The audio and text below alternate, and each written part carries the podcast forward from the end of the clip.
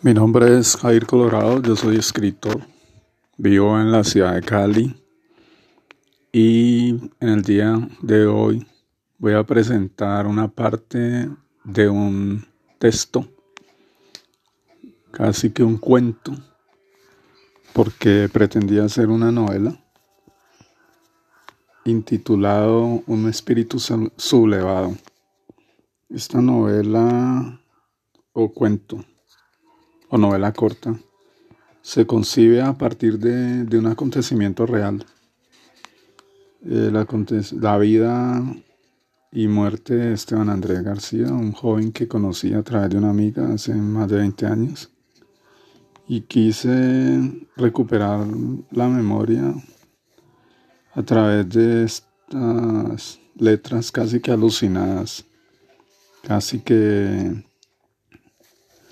perdidas en la ficción de, del tiempo. Entonces, eh, dice así, un espíritu sublevado a Esteban Andrés García, Air Colorado, 1. Despierto surumbático, la ona, vaya, ¿qué día es hoy? No lo sé, y no lo sabré hasta que mi alma retorne a este mundo, a este mundo que encuentro desagradable me paro de la cama, doy unos torpes pasos como si fuera un anciano. Me he envejecido. Es por las lecturas de un amuno. Me hacen desear la desgracia. Yo tengo un hijo. Está muy pequeño, apenas está dando los primeros pasos, pero no tengo ganas de existir. Yo no tengo acto de mi vida, algo que le dé fundamento a mi existencia. La decadencia es como la vejez. No puedes hacer nada, te, te sobrepasa como el destino. Aún no salimos del uribismo. ¿Hasta cuándo abusarán de nuestra paciencia? El acto de mi vida es una discoteca, como un veneno, que se toma poco a poco, un veneno de electrónica y heroína. Ya no puedo más con mi espíritu maldito. Es como ese virus que nos amenaza en silencio. Ese que dicen que viene de la China, ¿eh? Qué tan mal paridos somos. Se lo inventaron para acabarnos.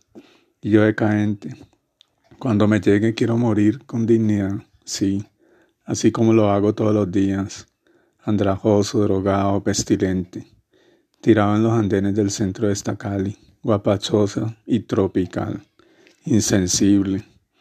Todo este trópico me ha hecho así. El sol y mi mente ha matado mis neuronas, dejando un precario entendimiento, un entendimiento que solo comprende, comprende las razones de un amuno y ahora otra vez mi destino. Mi madre en la cocina sin darme las buenas. Me reprocharán de nuevo el no haber hecho nada en la vida. ¿Y no ve que le, sigo los pasos a un amuno? ¿Le parece poquito la forma como me ha agudizado los sentidos? ¿La manera en que me puso de frente a la catástrofe? Ella me dejó hace unos meses y yo olvidé por qué. Me siento en el comedor ¿Por qué fue que me dejó esa vieja? No lo recuerdo. Le preguntaba a mi madre. Te dejó porque eres un don nadie. Mmm. Buena respuesta. ¿De dónde la sacaría? ¿De su rencor? Yo había salido de sus entrañas y ahora estaba arrepentida de verme existir o existir de esta manera. Quisiera café, huevos revueltos, es mi dinero, lo heredé de mi padre. Y no la miraba y pensaba, vieja hijo de puta, no es verdad, es mi madre. Yo tenía escondido el libro de Unamuno. Ella me lo había intentado quemar varias veces. Decía que era un libro del diablo. ¿Y el niño dónde está? Le preguntaba. Está en el computador. Y me paro caminando hacia el estudio allí está el Alex de mi alma, el Alexander el Grande, conquistador del antiguo mundo, alumno de Aristóteles. Camino hacia él y le acaricio la cabeza. Él interrumpe, lo que hace y me observa, como quien dice, conozco esa silueta desde lejos. Es inconfundible y le doy un beso en la frente.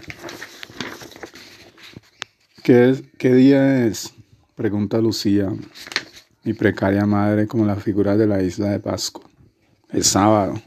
Espero que haga algo productivo hoy. ¿Algo productivo? ¿Yo acaso era un obrero de una fábrica? Yo apenas me podía sostener. Pero ¿para qué alegar? Ya sabía lo que haría ese sábado. Para mí todos los días eran iguales. Todos los días rumba, rumba y más rumba. como el aire contaminado que respiramos y después una orgía de drogas interestelares. La Universidad de H. Yo, chupador como vampiro filosófico, lector de Unamuno, drogo, borracho, nihilista. Me enfrentaba a mi madre para contrarrestarla, para que no me dijera nada. Tengo 27, la edad perfecta para morir. Y ella me trata como un niño que está arrepentido de caminar, que está aprendiendo a caminar. Yo tengo 27, pero siento mi cuerpo como de 50. Siento tedio, pereza, como los huesos porosos por la posmodernidad. Esa maraña que nos han traído afuera y no logro entender todavía, y parece que es vivir deportivamente, no distinguir entre el bien y el mal. El todo está permitido. Yo no soy posmoderno, soy nihilista. Pero para mí no todo está permitido. Me fueron infiel y eso me volvió insensible y no estoy de acuerdo con los manuales para superarse en la vida. El que se quiera matar, que se mate. Pero detesto a los sicarios, a los matones. La determinación de vivir o no la toma uno mismo, y no otro baboso sabandija que no sabe nada de la existencia. Y me bañaba, me colocaba una camisa blanca y un blue jean y salía hacia la quinta, hacia el parque Jovita, y me ponía los audífonos, Revelation y la tarareaba así como el día que compré el álbum, Iron Maiden. Era una revelación en medio de esta seca posmodernidad, esta posmodernidad de muerte. Me paraba en la rótula a ver si aparecía Raúl, mi doble, y le diría que si tiene marihuana, es que estoy maluco. Me duele todo y sé que solo, con un, solo un plom me saca de este letargo, de, de esas letanías de la muerte. Entonces Raúl encendía un bareto y hablaba como interrumpido por una leve tos de marihuanero, como si se fuera a tragar la lengua. Y, y lo encendía aspirando con estilo. Raúl era como yo, un hombre anónimo, sin proyectos, un perdedor, pero era un gran amigo, porque no preguntaba huevonadas, no hacía esas estúpidas preguntas que todos hacen. ¿Cuáles son tus proyectos? ¿Tienes mujer? ¿Qué estás haciendo por la vida? No. Simplemente nos fumábamos un porro, preguntaba algo escueto de rock y me recordaba dónde era la rumba ese día. Vamos a la cesta, le decía. Si tienes dinero, me preguntaba. Pero por supuesto, me voy a parrandear cada peso que me dejó mi padre hasta morir. Entonces, consumíamos todito ese porro, con una extenuante pasión. Raúl Siempre estaba allí, en las buenas y en las malas, cuidándome el trasero para que no me pasara nada. Él decía que yo era un maldito suicida, que en verdad en cualquier momento me podía hacer algo, pero que va, yo solo aborrecía la existencia nada más. Yo nunca pensaba en levantar la mano contra mí mismo. Y nos quedábamos quietos mirando el horizonte de la quinta, atiborrada de buses y carros, carros y más carros con un destino paupérrimo. La quinta, caía de bruces por la posmodernidad. No, lo mío era matarme, aunque con el tiempo lo lograría. Lo mío era esta, esta rebeldía que me corría por dentro, este rencor al todo, como una transfusión de veneno. Las discotecas mitigaban todo eso, porque allí estábamos atestados, eso era, estábamos de más inconscientes sobre nuestra condición abyecta, el infierno de Sartre. Mi hijo no lo podía sentir, porque estaba muy pequeño, pero algún día se rebelaría contra mí y tomaría su rumbo, como sin rumbo, así como yo me había revelado a mi madre y había tomado mi rumba con el libro de Unamuno, del sentido trágico de la vida. Y es que a mí me gustaban esos anuncios viles, arrastrados, esos anuncios donde le daban un ultimátum a uno, enrúmbate y derrúmbate para que tengas un cadáver bien parecido. No, marica. Yo no había leído a Andrés Caicedo, yo había ingresado a la Valle a la Facultad de Filosofía y los profes me habían hecho la vida imposible porque despreciaba a Kant. Ay, mi hermano. Yo dormido en un auditorio lleno, escuchando la trascendentalidad de yo no sé qué. Y cuando despertaba, venían las burlas, los señalamientos, pero estaba muy lejos de comprender lo que me pasaba. No entendería el hastío que me rebotaba. Era como un yum, yum, yum que sentía dentro oprimiéndome el pecho. Kant, Hegel, eran un despropósito. Prefería mil veces hacer una tesis sobre Diógenes, empezar en el primer semestre, continuar con su cinismo, deslizándome con el tiempo como en una bicicleta, como Cioran en sus años en París. En mis horas libres me sentaba solo en la cafetería de ingenierías, frente a la gruta, y aparecía Raúl. Como que te tienen rabia, ¿no? No pueden aceptar un alma libre.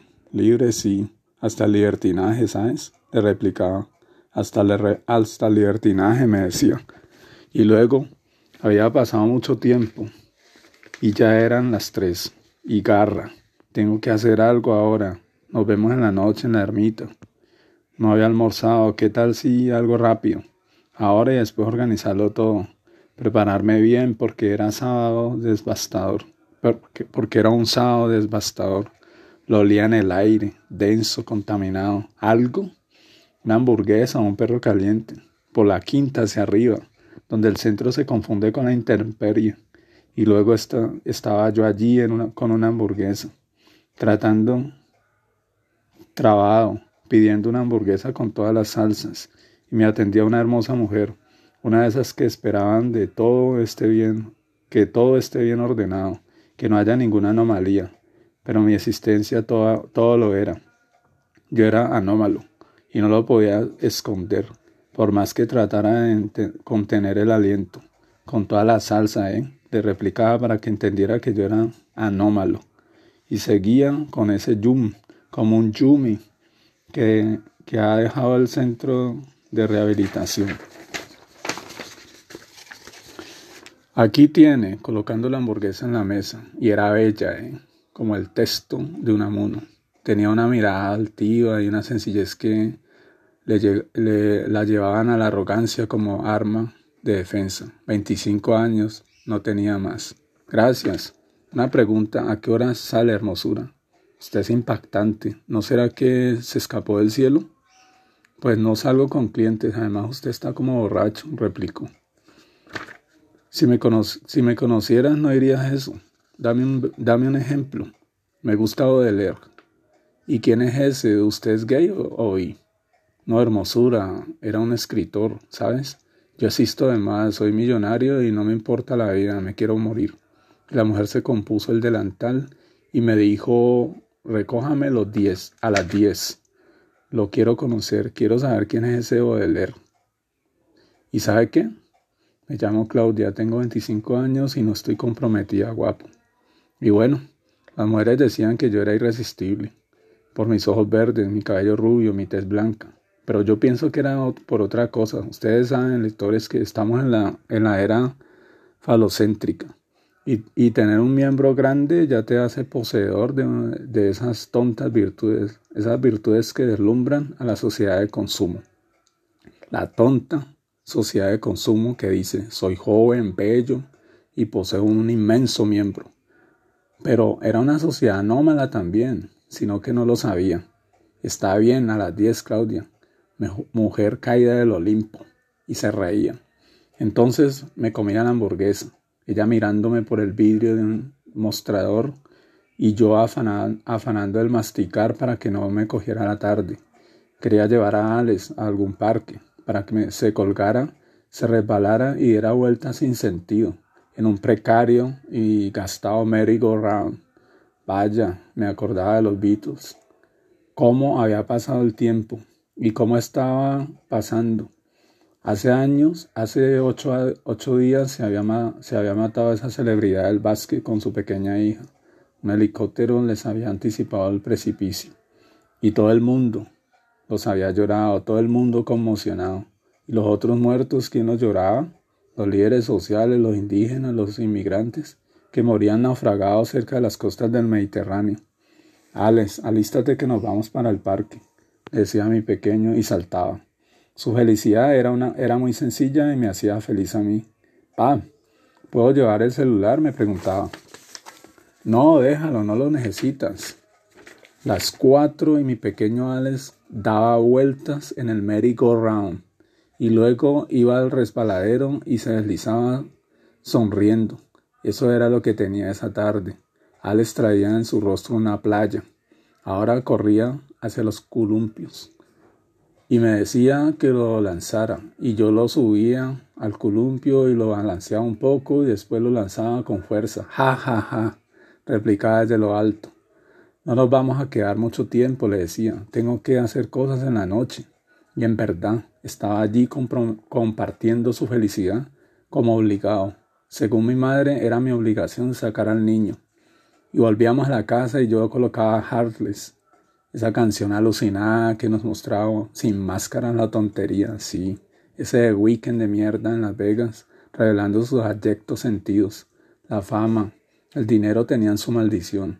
La primera era demasiado posmoderna y la segunda el veneno que nos carcomía sin piedad. Bueno, le explico. Me dio por colocar también Even Flow, esa canción de los 90, maniática como yo ahora, salvaje, tirada al tres, y me bañaba para darle un quiebre al día, el giro que se requería para doblar la existencia, y después un blue jean, una camisa blanca, unas zapatillas Nike, tarjetas de crédito, mi celular bien cargado, una colonia cara neoyorquina y un espíritu sublevado.